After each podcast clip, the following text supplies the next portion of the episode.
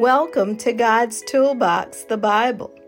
Here we connect the dots between God's Word and your real life experiences, challenges, and successes.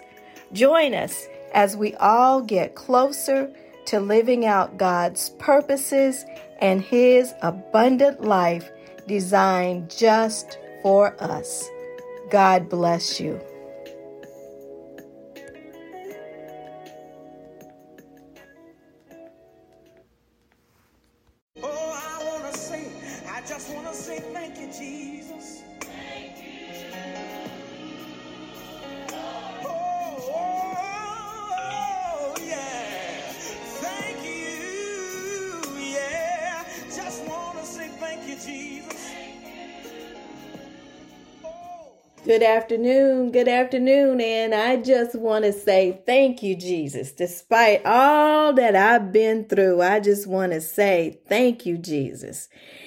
The word today will be awesome. If not for anybody else, it's going to be for me. And I just am thankful and praising the Lord and so grateful to see the sunshine this morning and feel the warm effects of the sun on my face after the cool weather last night. But we are thankful. So let us begin with prayer.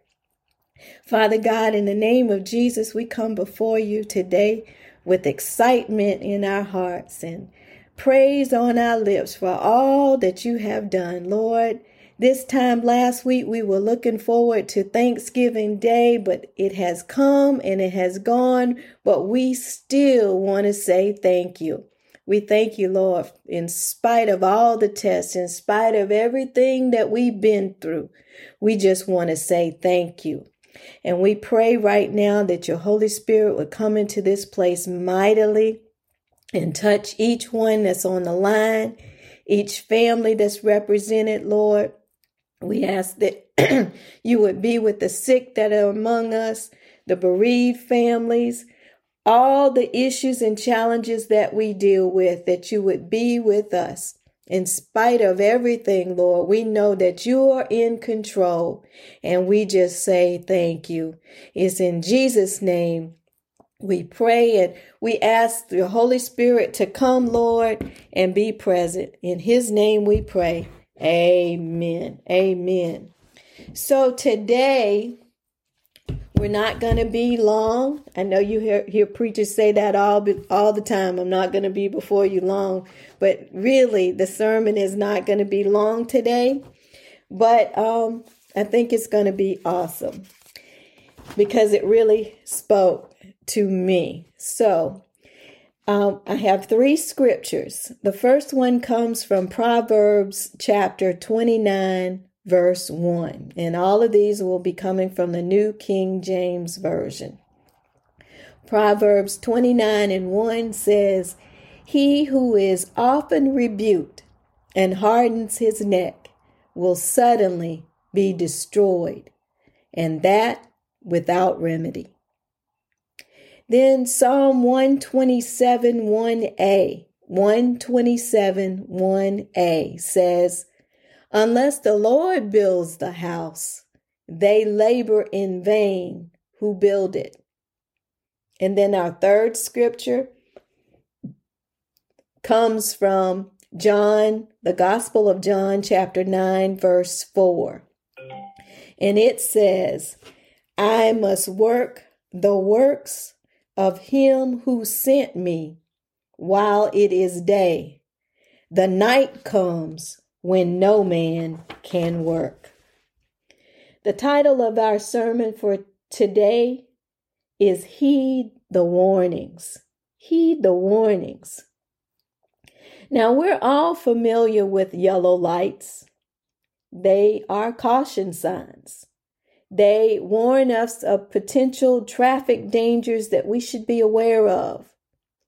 The lights themselves don't necessarily mean that you take any particular action or particular measures, but that you should be aware of the fact that you may need to alter your behavior depending on the situation ahead. You may have to stop, you have to slow down, and so forth. The Bible is full of yellow lights, of caution signs, of warnings that your behavior may need to be altered depending on the circumstances. Some people think that the whole Bible is just a book of rules and laws that cause life to be miserable. But that's not true.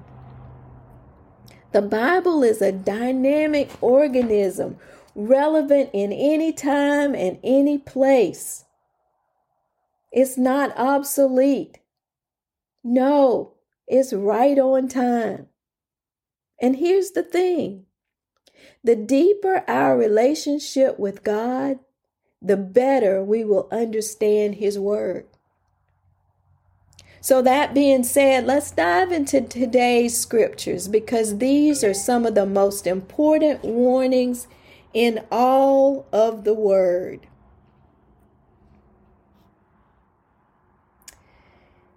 That being said, we need to remember that it's quite relevant to us today. And if we heed these warnings, we'll find our relationship with Christ growing by leaps and bounds. So, first of all, Proverbs 29 and 1 says, He who is often rebuked and hardens his neck will suddenly be destroyed, and that without remedy. What does that mean? It almost sounds like a riddle. Well, basically, what this means is if you keep on doing wrong after you've been warned and maybe even reprimanded and you know better, then one of these days, probably when you least expect it, you will be destroyed and not even the prayers of the saints will be able to help you. So it's saying here, don't be hard headed and stiff necked. And don't be thinking about somebody else you know that this applies to. You know how we do that. Oh, yeah, that's so and so. No, look within yourself at the stubborn things you harbor in your heart and excuse because you think you deserve to feel or act this way. No. If God has warned you to stop, to turn, or to move, then do it. And the thing is, a lot of bad habits start small. And because we don't see a bad outcome immediately, we keep on doing those things despite the warnings and despite knowing the dangers until something bad happens.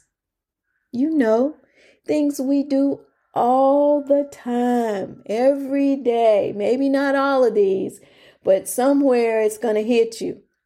Smoking, speeding, using the cell phone while driving, overeating, not exercising, being unforgiving, stingy, uncaring, ungrateful, uncooperative, scornful, and the list goes on and on. We need to right that wrong before it is too late. Don't be like Humpty Dumpty. Yes, I said Humpty Dumpty. Now, why in the world would Humpty Dumpty try to sit on the wall with his big old self? But he did. And when he fell, no one could help him. Nobody could put him together again. Not the king's horsemen, or not the king's men. Nobody could put him together again. yeah, you didn't know there was so much wisdom in nursery rhymes, did you? Yes. So the next warning comes from Psalm 127 1a. And it says, Unless the Lord builds the house, they labor in vain who build it. Unless the Lord is right there in the center of it, whatever you have a desire for or a vision for, consult God about it first, whether or not to even pursue it. How many of us have gotten in the middle of something and realized we didn't pray about it first and God didn't ordain this and now we're in trouble? But if you pray about it and God approves it, then continue to rely on Him and He will bring it to pass. If He says no, then stop right there and look for whatever else God is ordaining. Listen, anything you attempt on your own apart from Him might appear to work for a while, but long term, apart from God, it will fail. Jesus says, apart from me, you can do nothing. As the Lord says, or the song, there's a song that we used to sing, uh, sing all the time in church. The song says, Without Him, you're just like a ship without a sail. Unless the Lord builds the house, they labor in vain who build it. And finally, the last warning. Hey, we're almost done. The last warning is Jesus talking in John 9 and 4. He says, I must work the works of him who sent me while it is day. The night comes when no man can work. Jesus knew that his time on earth was short. He understood that he was on a mission sent by the Father to save sinners. He had a sense of purpose and a sense of urgency. He didn't have all the time in the world. He was the light. So he had to do what he was going to do on earth before the darkness of his crucifixion. But the broader meaning of this scripture for us is that we too have a mission. We were created for a purpose here on earth to be salt and light. We are to use whatever platform God has given us to be a witness for Jesus and bring glory and honor to the Father. And you say, What is my platform? Your platform is whatever you do, whatever you have. If you're a father, a mother, a grandparent, carpenter, a hunter, a, a, a singer, a cook, a plumber, a bus driver, a clerk, a farmer, what it whatever you do. And what do you have? Do you have a car? A computer? A tractor? A keyboard? What is it that you have? A kitchen? Those are the things that God has called you to. Called you to do and called you to use. One day, night will come for us, and we will no longer be able to do anything or to say anything we too should have a sense of urgency.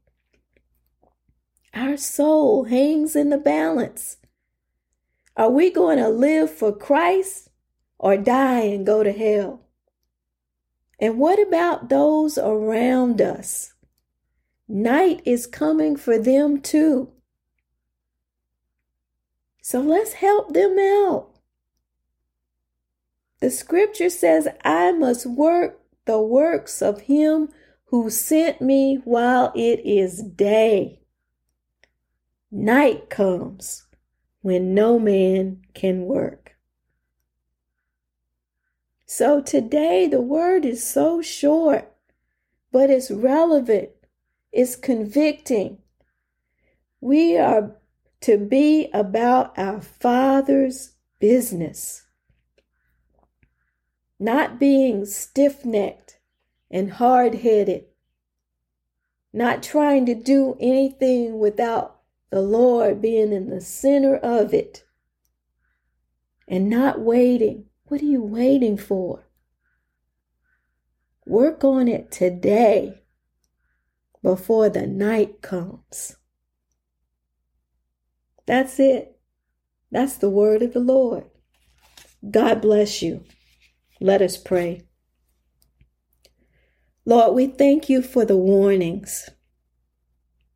And we ask you to give us the wisdom and the courage to heed those warnings, to take them to heart, to listen to what they're saying to us in our lives. We thank you, Lord, for your guidance, for your benchmark, for your standard that lets us know where we stand and where we should go, how far to the left, how far to the right, how low, how high, that we should be right in the middle of your will as much as possible. And we know, Lord, that when we fail, as we all will, that you're right there, willing to pick us up and move us along. We thank you, Lord, for your love, for your favor, for your guidance and protection. And we ask you to help us to use the platforms that you've given us to be salt and light. We don't have to do anything grandiose. We can start right where we are with the few that we know with those we come in contact with. We can start right in our own household, in our own place of business, of work. And we thank you, Lord. We thank you